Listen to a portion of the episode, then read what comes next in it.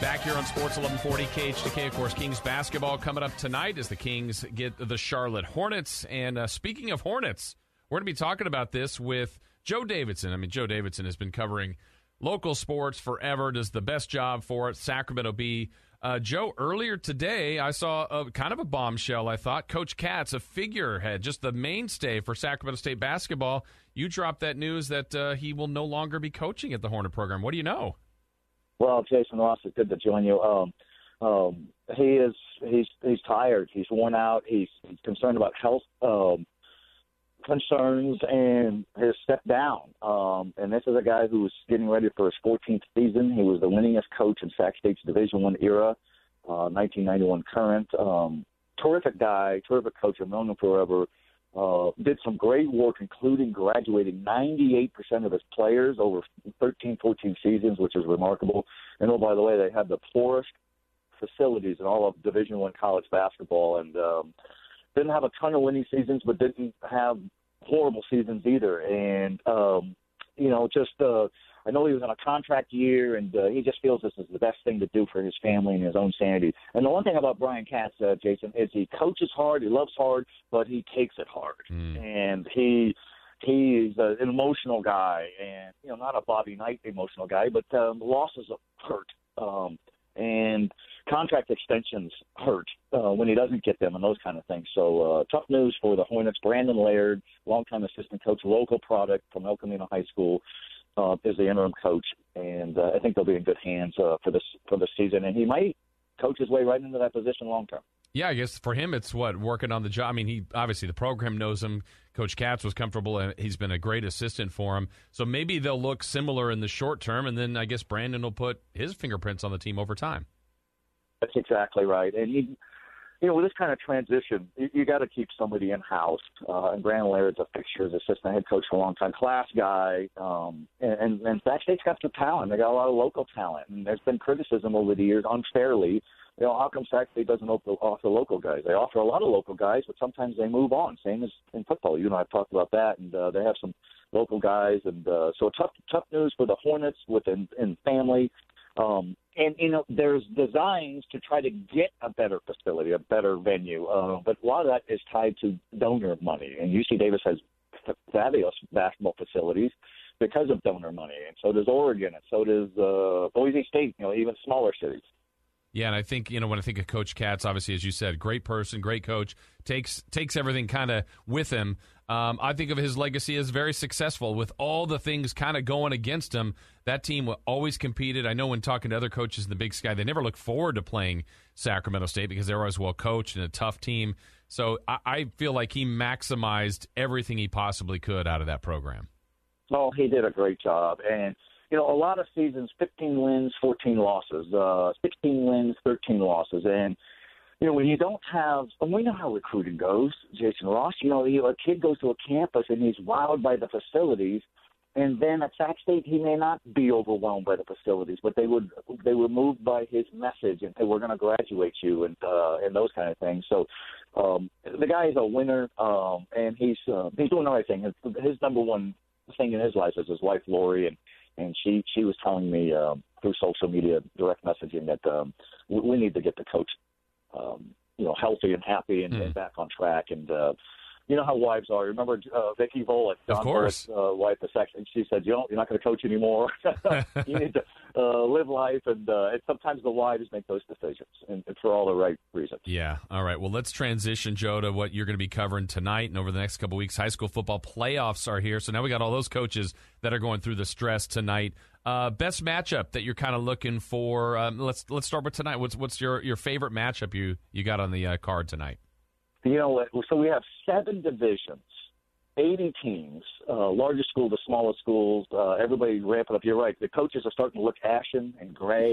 you know, you know they're, they're they're doing film 24 seven, and even the the smallest schools have some great brackets. Uh, I'm going to check out a Division two game here in the Elk Grove Unified School District. So we're going to have. Uh, um, Wood Creek of Roseville is going to play at Monterey Trail. Monterey Trail is the team that bounced Folsom in the 2019 Division One playoffs. Veer running game, run, run, run. Coach T.J. Ewing's done great things, so I'm going to check that out. Um, we got guys all over the place uh, checking out games, including um, Jim Packett's going to check out uh, uh, Golden Valley Merced at Sac High tomorrow. Uh, so we got games. Uh, we're gonna. I think we're gonna cover six or seven games. The most the Bee has done mm. 25 years. So we're loving that because the the area is, is warrants the good coverage. Absolutely, and I know teams have bye. Like I know when we started the season, everything kind of always seems to start with Folsom. They didn't have the perfect year. Still a really good year. You know they have a bye. Uh, still a, a, major threat in D one. Always, always. As long as they're going to play football out there, they'll be a, a major threat. Um, and Folsom started six and zero oh this season and just looked dominant. And Coach Paul Doherty had his guys uh, just raring to go, and then they just got thumped by De La Salle. No shame there. De La Salle does that to everybody around here. It's 45 and 0 lifetime against this section. Um, but the big issue in that game, some four weeks ago, Jason, was that Tyler Tremaine, the star quarterback, got, got his shoulder, his non-throwing shoulder, banged up. So Folsom wound up losing three of its final four. Tyler Tremaine is going to be back for the playoffs. He's a difference maker. But the real team to look for, there's two of them, I think, and, and they're seated right in Division One, and that's Rocklin 10 and 0, rolling right along, best team since 2009, including a 40 to seven win over Folsom, and then Jesuits, the number two team, uh, number two seed, nine game winning streak. Well, how can they be seated ahead of Folsom, you know, since uh, Folsom beat them. Yeah, that was in a season opener a long time ago. Um, so we'll see. And, and people complain about brackets all the time, you know, coaches or administrators or players. Um, hey, you're in the playoffs, and so just do something about it. And yeah. so go win. Um, there's a there's a selection committee that crunches strength of schedule, wins and losses, and all that. Nobody's against anybody. to go out and play. But if that's it, Joe, for the D one, that just sounds good. Rocklin one, Jesuit two, Folsom three. That's loaded. Yeah, and then Edison Stockton four, and then St. Mary's of Stockton has won eight in a row, uh, and so that's a. Uh, and Sheldon is a terrific team. So and McClatchy's in that field too, in the playoffs for the first time since 1996, the longest ended playoff drought for this year. So um, really good. And in Division Two, really quick, you got Central Catholic Modesto's nine and one, including a win over St. Mary's. Uh, Granite Bay um, is the uh, number two t- seed in um, Division Two, and Granite Bay just beat Folsom. So you got you know Elk Grove, Monterey Trail, uh, Whitney, Vacaville, Antelope is nine and zero. So you know the days that people thought that Division Two was a big drop off that ended ten years ago. It's been really good. Talking with Joe Davidson of the Sacramento Bee. Joe, we just had a great example in Major League Baseball, the Atlanta Braves, let's say. I mean, they were fine, a fine regular season team. They played the best baseball at the right time, got hot, and went through, and they're World Series champs. They get a parade, and they're uh, immortalized forever. Is there a team right now that, yeah, okay, they had a decent, nice regular season, but whether it's injuries or playing right, uh, playing well right now, that you kind of have your eye on that? Oh, watch out for this team once they get to the playoffs. Uh, Elk Grove, and and it's hard to call Elk Grove at six and three a, a dark horse because Elk Grove won the 2019 Division Two section championship. We didn't have a season in 2020 pandemic um, but is a sixth seed in Division Two. Terrific run game. Uh, running is still allowed in high school football, uh, which is great. That's what Jesuit's done. That's what Monterey Trail is doing. That's what De La Salle's done for 40 years.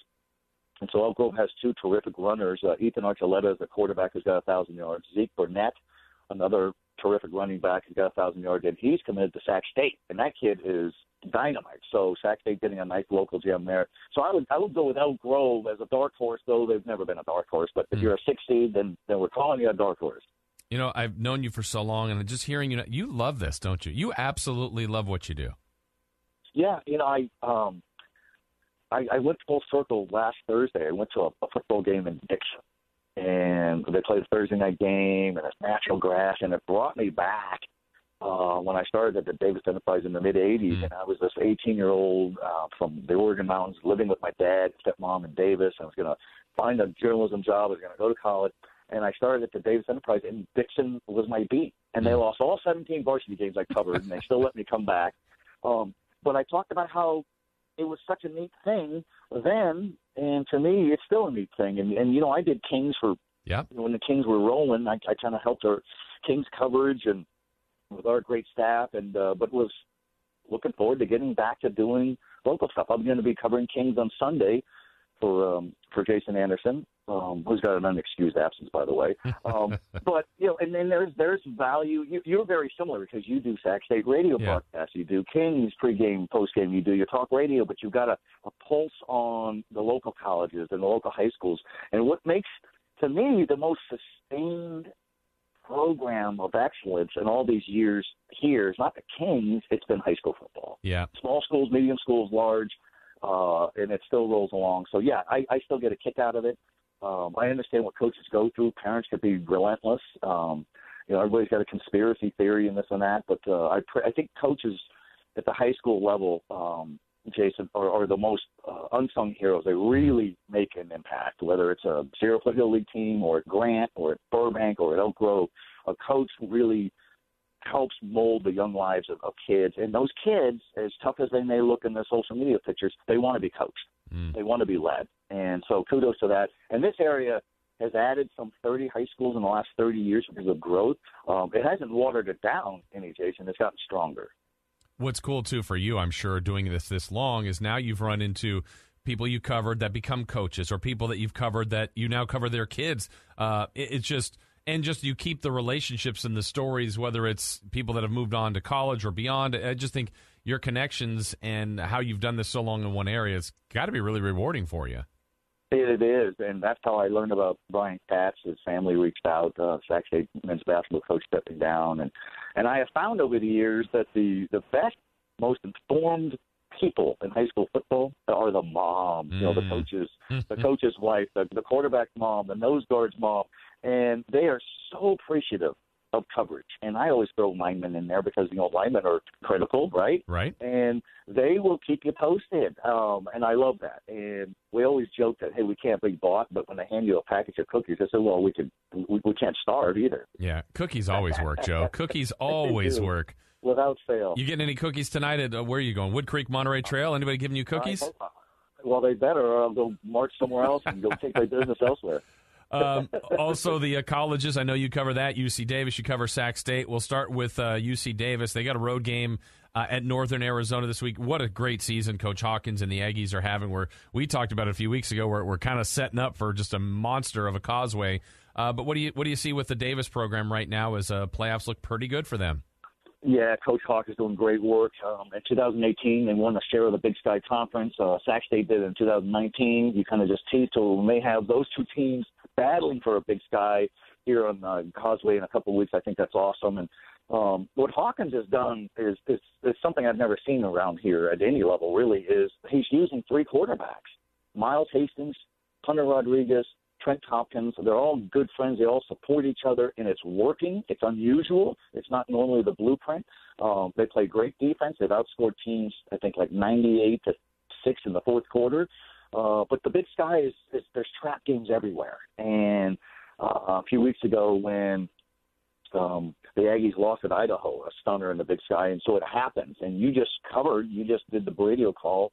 Sac State had to squeak past Northern Colorado. Mm-hmm. So, um, um, you know, trap games everywhere. And the one thing about Northern Arizona at home, in their Sky Dome down there, you've been down there. When when when the uh, Lumberjacks score a touchdown, some guy fires up a chainsaw and, yes. and cuts a little bit of wood. I mean, yeah. How cool is that? yeah, it's it's a crazy sight to see. I mean, it is. And so yeah, that's a tough one for them. And then even their finish, Eastern's on the horizon. Eric Barriere is an incredible quarterback for Eastern, and of course the Causeway. So the Aggies, they've already earned what they've done. I mean, they're a top ten team. Um, if they can finish strong, I think they'll be really playoff tested.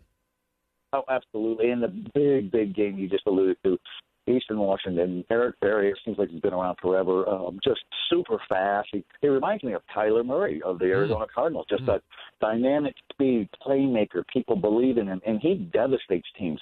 Um, they had a stunning upset loss to Weber State. That's what this conference will do.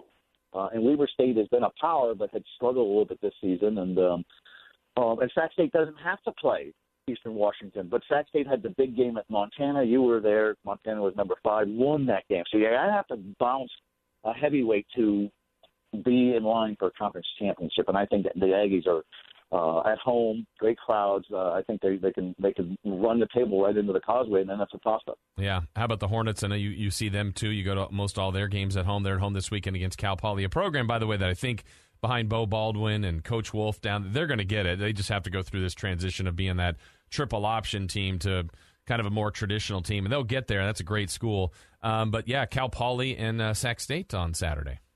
Yes, and Sac State, um, you know, trust the process. The old cliche, you know, one game at a time. You can't stumble here. I mean, Sac State's won five in a row, um, number 16 in the country. Um, I, I'm amazed that since Troy Taylor took over as head coach before the 2019 season, 12 and one in the Big Sky. It's incredible, and that's amazing. And that's a tough, tough conference. I, I think we agree that it's the best conference in college football at the FCS level, and so to do that, uh, eight wins in a row, I think, in, in the Big Sky. So Sac State has to protect home court, so to speak. Uh, it's going to be an emotional game for some people who know Greg Knapp, mm-hmm. uh, the beloved uh, longtime NFL assistant coach who who died in a bike riding accident this summer. I've known him forever. Um, just sweet guy. Uh, was a Sac State um, player in the mid to late '80s, longtime assistant coach. So that's you know they're honoring Greg Knapp. Um, Bobby Fresquez is on the coaching staff. He he he knows him well. Um, and so it's neat how Sac State's doing a nice job of, of, of collecting the, the community, the, the, the people from yesteryear as honorary captains or people to honor and recognize because it is Sacramento's team. And UC Davis does a great job with that, is bringing alums back into the fold. So, um, you know, in Sac State's got this two quarterback situation that's yeah. working. Asher O'Hara, Jake Dunniway, and even Troy Taylor, the coach, says, I've never done it. I never thought about doing it, but it works, and it works because the two quarterbacks are buddies and they back each other. You cannot fake that. You can't fake friendship, and uh, otherwise it would divide the team. And yeah. it's, it's worked. Yeah, it really has. To kind of tie it all together, uh, in your high school coverings, you mentioned earlier one of the guys uh, Sac State's going to land as a recruit from Elk Grove, but just how, how are the Aggies and the Hornets recruiting amongst some of the, the playoff teams you're going to be watching here in high school?